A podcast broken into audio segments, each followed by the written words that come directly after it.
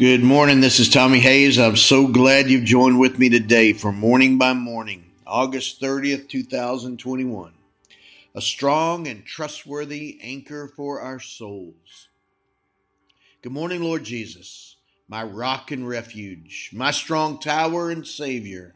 I look to you and call on your name to begin my day, embraced by my Father, centered in Christ, and filled with the Holy Spirit.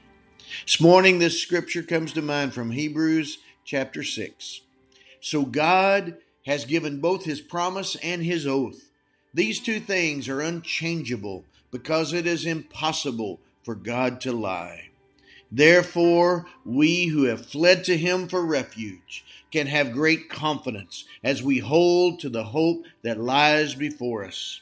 This hope is a strong and trustworthy anchor for our souls. It leads us through the curtain into God's inner sanctuary. Jesus has already gone in there for us. He has become our eternal high priest in the order of Melchizedek. Hebrews 6, verses 19 to 20. How we need you to be our refuge. How we need you to be our hope, a strong and trustworthy anchor for our souls. Right now in our world, hurricane winds come to devour our cities. Winds of terror come to devour our peace. Winds of confusion come to devour our sanity. Even winds of doctrine come to rattle our faith. But your words still stand. Peace, be still. Mark 4:39. Be still and know that I am God. Psalm 46 verse 10. There may be winds of change in our world, but you are the same. You are the one who never changes. Yours is the word that's always right, always true, strong and trustworthy, never fading with time, never diminishing in power. You are the word from the beginning. You are the word who will never end, and you are the word who is with us now and always. John 1 1. For you are the same yesterday, today, and forever. Hebrews 13 8.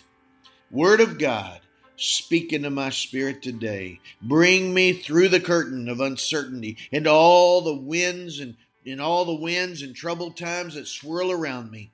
Through trust and surrender, through worship and prayer, through the grace of your embrace, in the intimate communion of your presence here in the inner sanctuary of my heart, speak to me, strengthen me, empower me to be still and trust in you. Keep me grounded in your word. Matthew 4 4. Keep me filled with your spirit. Ephesians 5 18. For this is my rock. This is my refuge. This is my anchor of hope. For you are my rock, my refuge, my anchor of hope, my Lord and my God, in whom I trust.